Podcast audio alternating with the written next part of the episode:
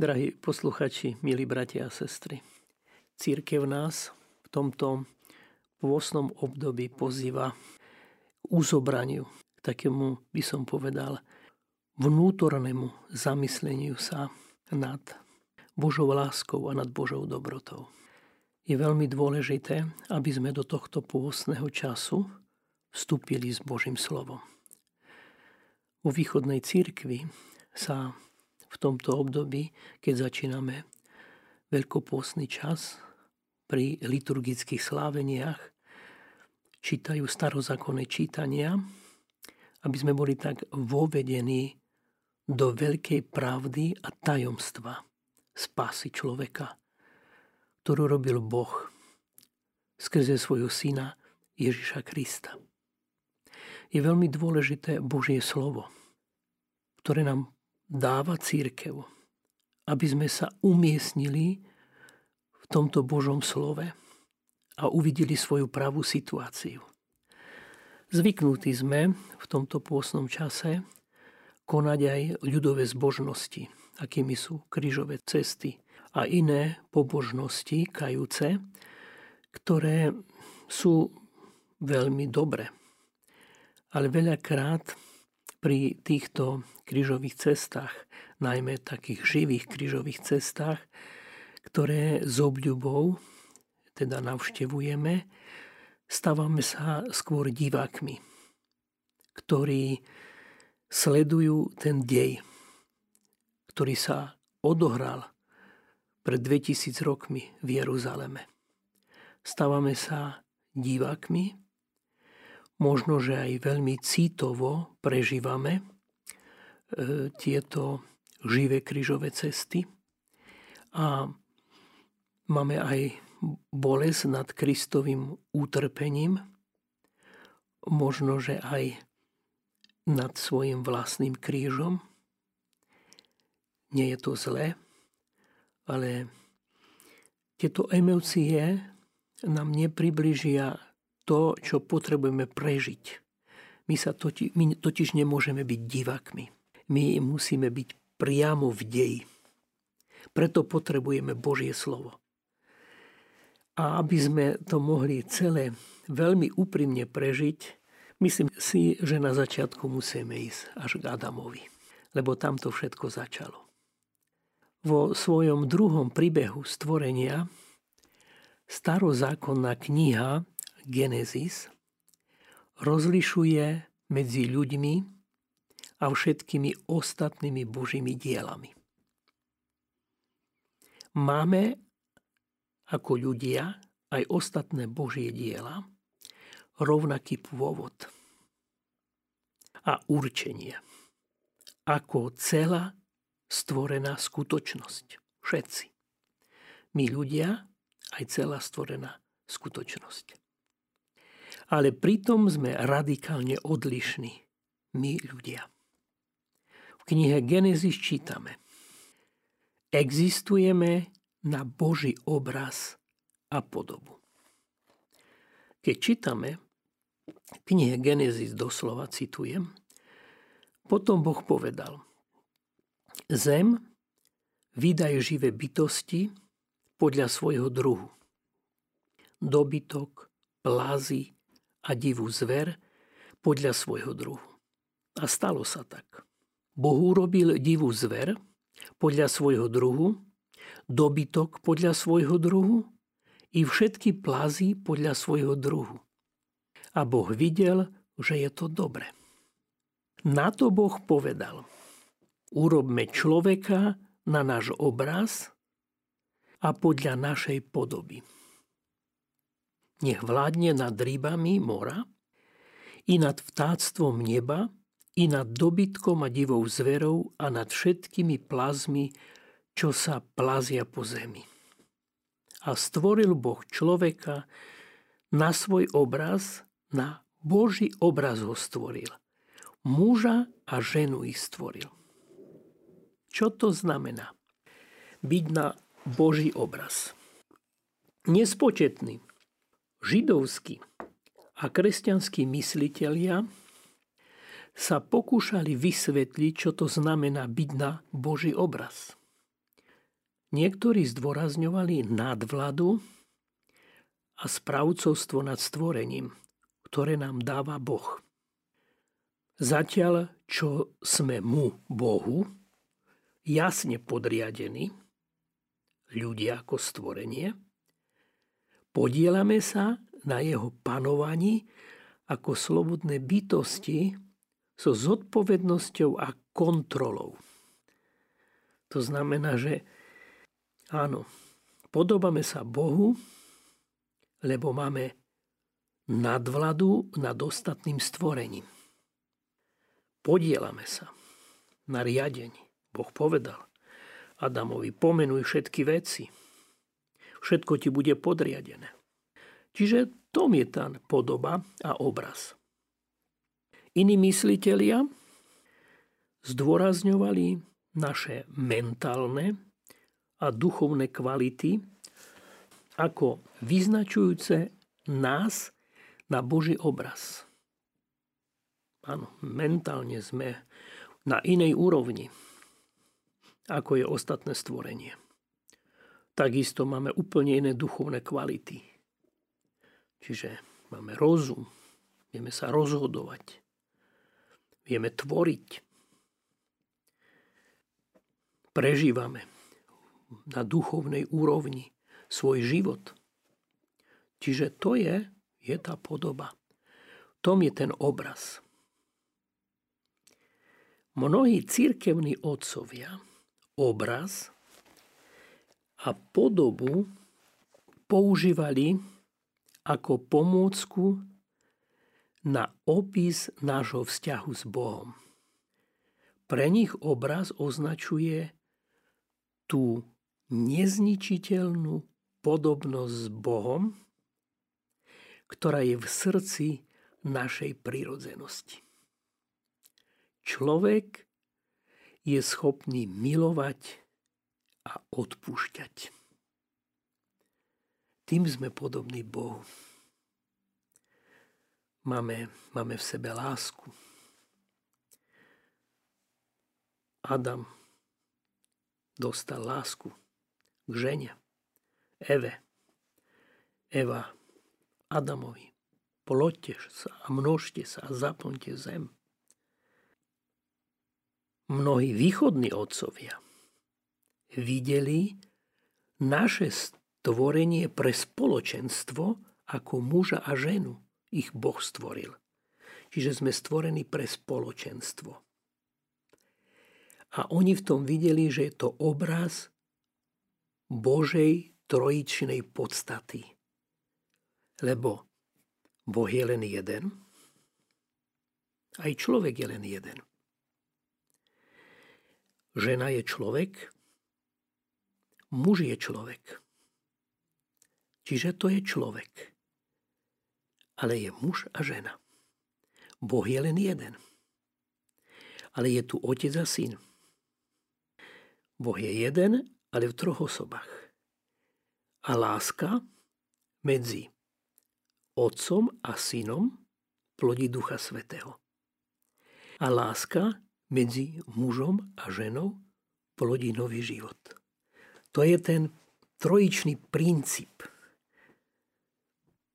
Láska medzi mužom a ženou plodí nový život, láska medzi otcom a synom plodí Ducha Svetého.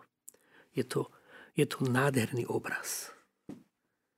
Čiže v tom videli mnohí tú podobu a to, že sme stvorení na obraz Boží. Boli sme stvorení ako slobodné bytosti a povolaní k väčšnosti.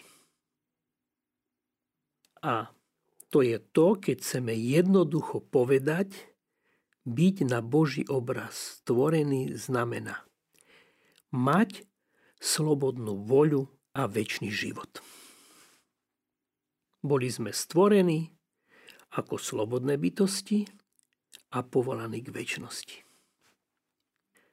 Pre církevných odcov slovo podoba označuje naše zjednotenie s Bohom mocou Svetého Ducha túto harmoniu s Bohom, církevní otcovia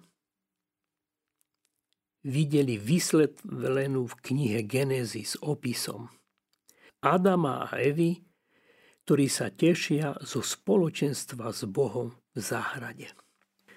Tá celá rajská záhrada to je spoločenstvo Adama a Evy a Boha. Kde oni v slobode cez celú väčnosť mali prežívať to, k čomu boli povolaní a pozvaní. To je tá, to je tá podoba. Na Boží obraz sme stvorení. Čiže mať slobodu a väčší život. Adam však zhrešil a vybral si nebyť ako Boh. Paradox je v tom, že diabol im hovoril, Adamovi aj Eve, že budú ako Boh. A pritom oni stratili podobu Boha a poškodili obraz Boha v nás stratili podobu a poškodili obraz. Lebo poškodili obraz, nezničili, iba poškodili, lebo Boží obraz v nás zostáva vždy ako základ pre prinavrátenie priateľstva s Bohom a pre určenie zjednotenie s ním. Hriechom stratili podobu Boha. Po hriechu slobodná vôľa má náklonnosť k zlému, k hriechu. A stali sa smrteľní. Boli sme stvorení na obraz Boha, to znamená mať slobodu a väčší život, mať slobodnú voľu a väčší život – a hriechom sme stratili túto slobodnú vôľu, keď sme sa mohli rozhodovať v úplnej slobode pre lásku, pre dobro, pre úprimnosť a tým sme stratili túto slobodu. A naša slobodná voľa má náklonnosť zlému. A stratili sme väčší život. Stali sme sa smrteľní. Náklonnosť hriechu to, čo prišlo stratou tej pravej slobodnej vôle, je padnutá ľudská prirodzenosť, ktorá činí hriešnú žiadostivosť. A to veľmi pekne vidíme aj v starozákonných čítaniach, napríklad Kain. Hriechom, prvotným hriechom, prišla do jeho života hriešná žiadostivosť. Závidel Abelovi. Že je, že je na tom lepšie, lebo Boh ako keby prijímal jeho obetu a jeho nie. Alebo kráľ Dávid, ktorý jeden večer pri západe slnka sledoval z terasy svojho domu a videl krásnu ženu pri kúpaní. A keď sa dozvedel, že je to žena jeho vojaka, zatúžil po nej hriešna žiadostivosť. Alebo kráľ Achab, keď závidel Nabotovi jeho vinicu, lebo si tam chcel urobiť krásnu záhradku. Hriešná žiadostivosť. A žena ho naviedla na, na hriech. Táto hriešna žiadostivosť vlastne plodí hriech. A často to končí smrťou vidíme, že naša slobodná vôľa hriechom Adama a Evy je naklonená k zlému. Výsledkom je padnutá ľudská prírodzenosť. A smrteľnosť, ktorú, ktorá prišla po páde, nie len telesná, ale je tu smrteľnosť bytia. Čo to znamená? je to neschopnosť milovať. Lebo tu nejde iba tú telesnú smrť. Tá príde. Ale my sa dávno predtým nachádzame v smrti. Nie sme schopní milovať. Po páde Adama a Evy človek už nie je schopný milovať tak, ako bol pozvaný, keď ho Boh stvoril. Nie je schopný sa darovať. Žije len pre seba. A aj keď zahorí láskou po niekom druhom, je to vždy prejavené tou padnutou ľudskou prirodzenosťou, že je tam žiadostivosť. A keďže cíti, že nemá lásku v sebe, je presvedčený, že ten druhý mu dá lásku. A keď mu ten druhý nedáva lásku, trpí. Je v smrti.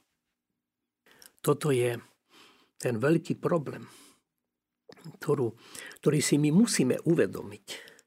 Že vlastne, čo sa stalo, keď Adam a Eva zrešili.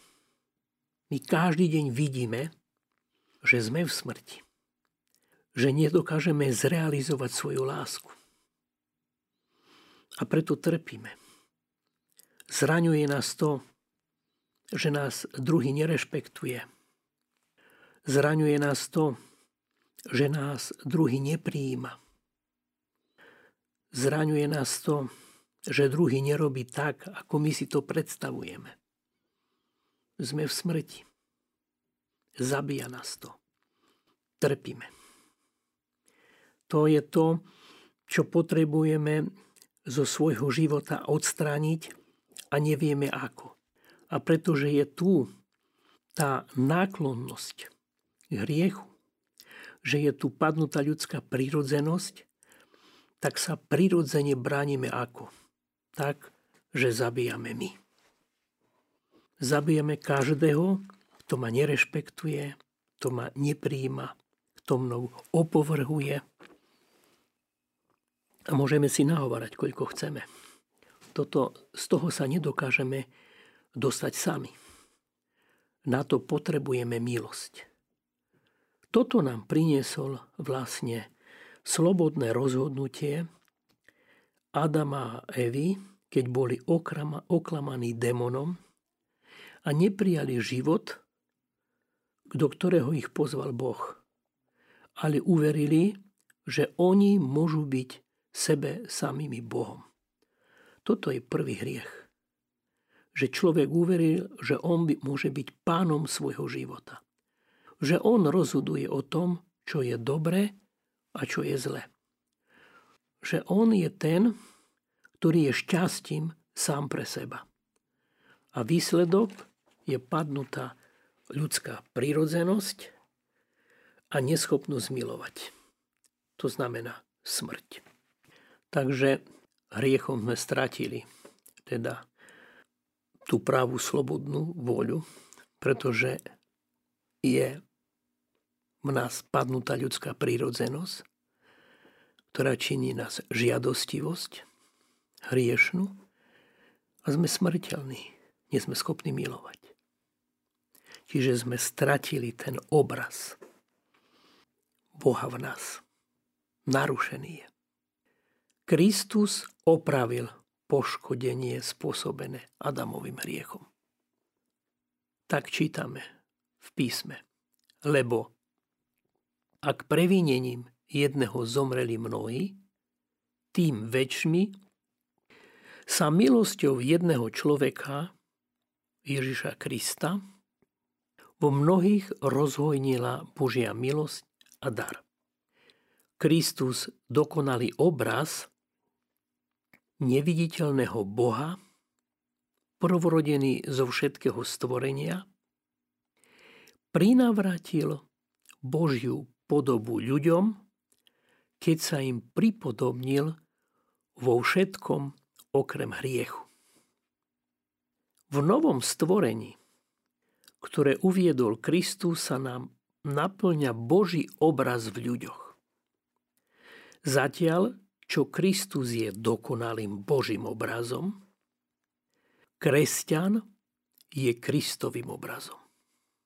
Naša prirodzenosť na Boží obraz je potvrdená a my sme teraz schopní obnoviť Božiu podobu. Skrze Krista jeho milosť. Teraz je možné vrátiť sa k pôvodnej harmónii života pred pádom.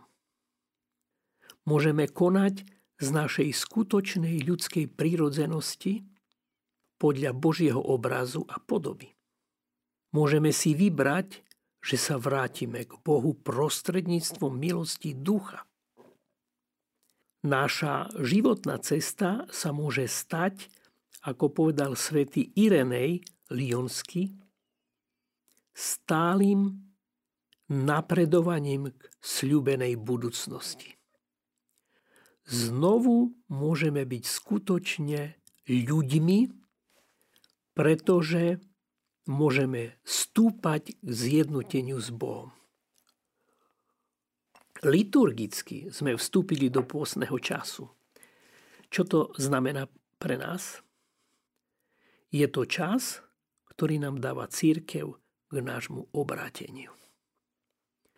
Vo východnom obrade už pred začatím pôstneho času slávime nedele, ktoré svojimi čítaniami nás pripravujú na pôstne obdobie keď si máme uvedomiť Božiu lásku k človekovi.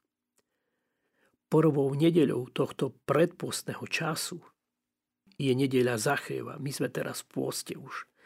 Ale tak sa pripravujeme cez Božie slovo, aby sme skutočne vstúpili do pôstu, kde chceme prežívať zjednotenie s Bohom cez jeho aktivitu, ktorú Boh s nami robí.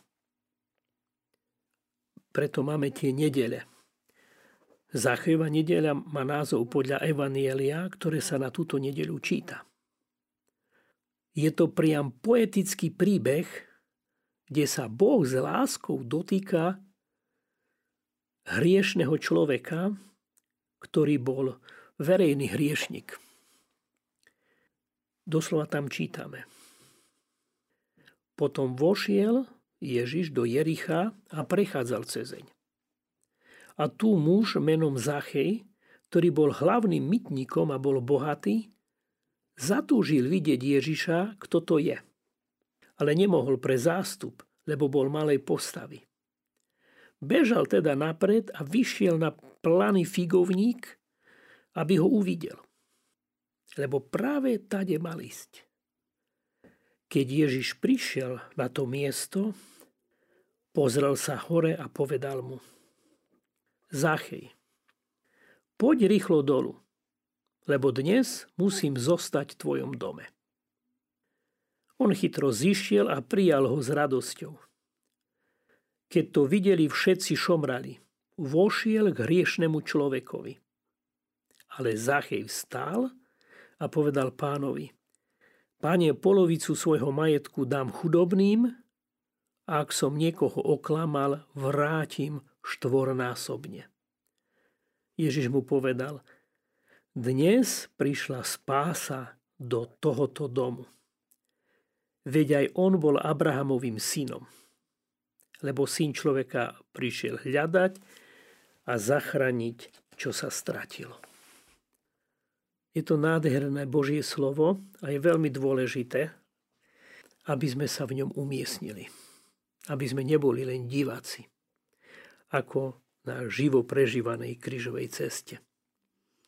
Alebo, ja neviem, na nejakej obrazovo živo prežívanej kajúcej pobožnosti, kde sme viac divákmi ako priamými účastníkmi.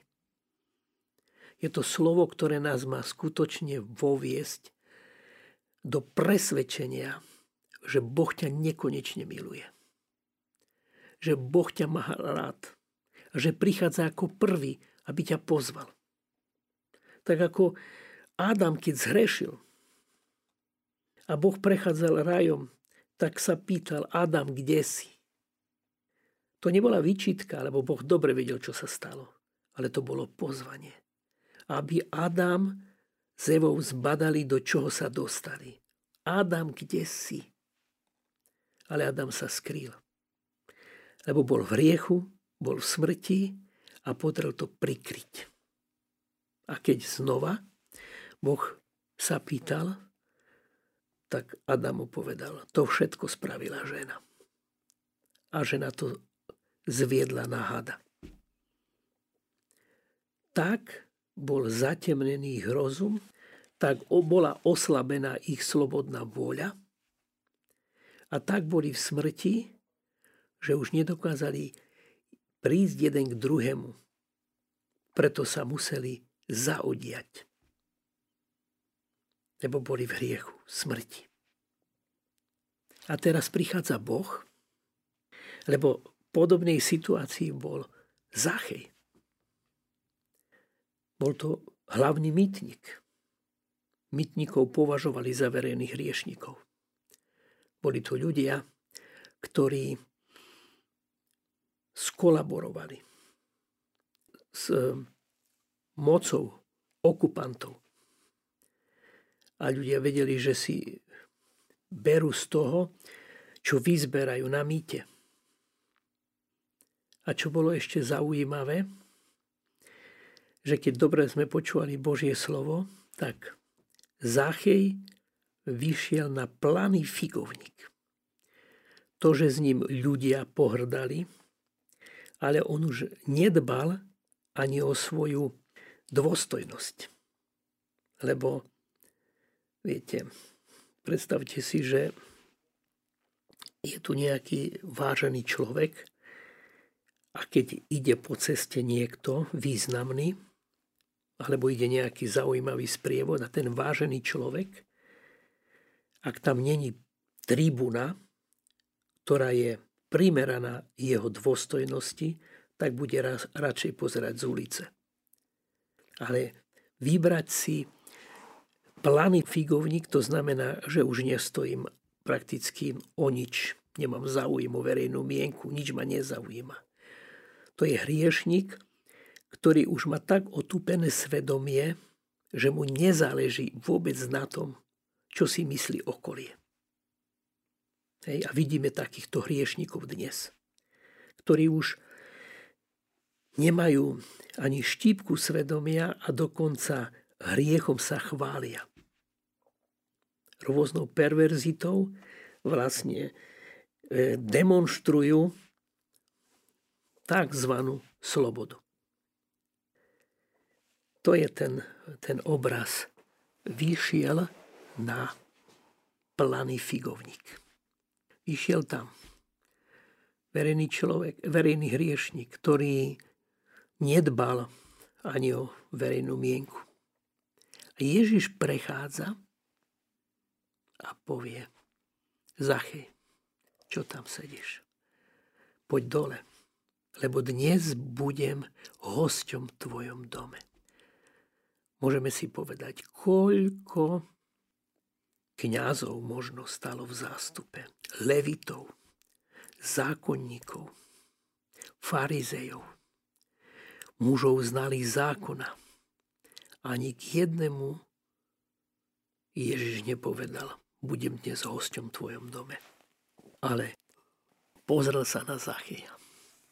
S toľkou láskou a s toľkou dobrotou, že keď na ten plány figovník vystupoval iba zvedavý človek, ktorý bol zainštalovaný vo svojom hriechu, vo svojej predstave o svojom živote, ktorý si ešte aj tam vybral také miesto, aké on si myslel, že je pre neho dobre. A dole zostupoval človek, ktorý mal zmenené srdce do jeho vnútra vstúpila láska. Do jeho vnútra, do jeho srdca vstúpil život. Preto bol schopný povedať, Pane, polovicu svojho majetku rozdám. A tým, ktorý som okradol, vrátim štvornásobne. To mohol povedať iba človek, ktorého sa dotkla milosť. Boh zostúpil vo svojom synovi do našej ubohosti. Boh zostúpil vo svojom synovi do našej hriešnosti, do našej smrti.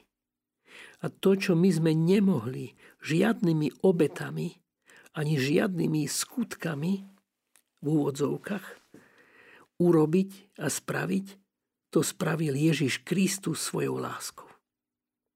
A v Božom slove je veľa nádherných obrazov, ktoré nám hovoria o tejto Božej dobrote, o Božej láske. Že Boh je ten, ktorý robí prvú iniciatívu. On pristupuje. A toto slovo, ktoré už dostávame pred pôstom, je preto nám dané, aby, aby my sme sa skutočne otvorili ten, pre tento pôstny čas. Aby sme objavili a spoznali Božiu dobrotu a Božiu lásku. To, ako Boh nás skutočne miluje, bezhranične. Lebo to, čo môže zmeniť náš život, je láska. Nezmení ju žiadny zákon. Svetý apoštol Pavol píše, my sme požehnaní, lebo sme sa nenarodili pod zákonom, ale pod milosťou. Sme oslobodení od zákona, od zákona smrti, ktorý, ktorý nás skutočne ničil, robil neslobodnými a sme sa narodili pod milosťou, že kedykoľvek skutočne sa otvoríme pre lásku Boha a uveríme tejto láske, tej chvíli v nás je tento nový život Ježiša Krista. Stávame sa novým stvorením Ježišovi Kristovi a sme, a sme skutočne obrazom Boha. Toto je to nové stvorenie, ktoré nám priniesol Ježiš Kristus. Kým toto nepochopíme, budeme stále zviazaní. A kým toto nevstúpi do nášho života, budeme stále sa nejak zaoberať len tým, čo mám ešte urobiť. Čo mám ešte urobiť. Aký mám ešte byť. Aby Boh ma vnímal, aby si ma Boh všímal. Ale Boh je ten, ktorý ťa, mňa, teba, každého má v srdci. Stále ťa má v srdci. On prichádza ako láska. A keď ty vidíš a cítiš aj cez toto Božie slovo, ktoré sme tu počuli, že si zainštalovaný vo svojom hriechu, že ti už na ničom nezáleží, aby, aby sa vyplňovala tvoja predstava, tak uver tomu, že teraz prichádza pán a hovorí Mária, poď dolu. Jozef, poď dolu. Poď ku mne, lebo tu nájdeš pokoj. A keď uveríme tomuto pozvaniu, v tej chvíli odovzdáme všetko. Lebo všetko sa stane odpad. Lebo som našiel tú najdrahocenejšiu perlu. Večný život, ktorý mi prináša Ježiš Kristus. Toto je dôležité objaviť. Preto dostávame toto slovo. Aby sme skutočne vstúpili do toho svetopostného času s nepokrivenou tvárou a s nejakým, ja neviem, akými predsavziatiami, ktoré nás normálne nám strpčujú život, ale plný lásky, aby sme mohli robiť znaky. Lebo vieme, že pôst to nie je len zdržavanie sa od jedla a pitia, ale že to je prijať Božie slovo, ktoré nám dáva väčší život. A preto na určitý čas nejeme a nepijeme, aby sme dali znak, že nežijeme len z chleba a z vody, ale z Boha a z Jeho slova. Tak stratili sme hriechom obraz Boha v nás, lebo sme boli stvorení na obraz Boha. Sme ho, tento obraz, zničili. Vrátil nám to Ježiš Kristus svojou láskou. Láskou, ktorou spečatil na kríži a spasil nás svojim skriesením. My potrebujeme toto naplno si uvedomiť a prežiť, aby v tomto pôsnom čase sme objavili sílu kríža. Že čo je to kríž? Viem, že v tej svojej zbožnosti, a nehovorím, že je to zlé, sme schopní rozímať nad utrpením Ježiša Krista. Nad jeho bolesťou. Nad tým, čo všetko na kríži pretrpel za tie tri hodiny ale dovolím si tvrdiť, že mnoho ľudí na svete trpelo aj dlhšie, aj na kríži, aj rôznymi utrpeniami a možno, že boli aj väčšie. Ale iba Ježiš Kristus dal tomuto krížu zmysel. On jediný. Kríž bol vždy nástrojom umúčenia, bolesti, poniženia a potupy. Ale Ježiš tomuto krížu dal zmysel. My vieme, že kríž je najväčším prejavom Božej lásky. To, čo človek bol schopný pripraviť Bohu, to Boh premenil ako odpoveď je svojom synovi pre nás, že nás miluje a že jeho láska je väčšia ako naša zloba. Čiže objaviť silu kríža. Prví kresťania nazývali kríž žiariacou tvárou nebeského Otca. Oni keď pozerali na kríž, oni tam videli lásku nebeského Otca. Boha nikto nikdy nevidel. Nikto. Ale v Ježišovi Kristovi vieme, kto je Boh. Je to Otec Ježiša Krista. Je to láska, ktorá sa nám zjavila a potvrdila na kríži. My potrebujeme postaviť do svojho stredu svojho života kríž. Pretože, bratia a sestry, čo je problém nás všetkých? My veľa razy pláčeme nad Kristovým krížom a nad vlastným krížom sa pohoršujeme. Lebo nechceme trpieť. Lebo cítime, že, že nás ten kríž ničí. Že to je niečo, čo nám berie život. Ale keď pozeráme na Kristov kríž a vidíme, že za týmto krížom je pascha, je vzkriesenie a väčší život, ten kríž dostáva úplne nový rozmer. Ježiš Kristus vystúpil na tento kríž a obťažkal sa našimi hriechmi, našimi slabosťami našou úbohosťou, našou vzbúrou. Vystúpil na tento kríž, pretože nás miluje. Preto keď už nebol nikto schopný počuť jeho hlas, tak ako Zachej počul a zostúpil z toho planého figovníku, tak Ježiš vystúpil na kríž rozpel svoje ruky a dal prebodnúť svoj bok, aby nám ukázal, ja vás milujem. Preto Ježiš hovorí, až budem vyzdvenúť medzi nebo a zem, všetkých pritiahnem k sebe. My všetci potrebujeme počuť túto katechezu. Katechezu o kríži. Objaviť skutočne túto lásku, s jakou nehou sa ťa dotýka Boh vo svojom synovi. Ako ťa nekonečne miluje. Aby, aby sme mohli vstúpiť do tohoto pôstneho času v radosti a v pokoji. Aby sme sa mohli otvoriť pre páschu, ktorú chce s tebou, so mnou, s nami robiť Boh. To je To je ten prechod.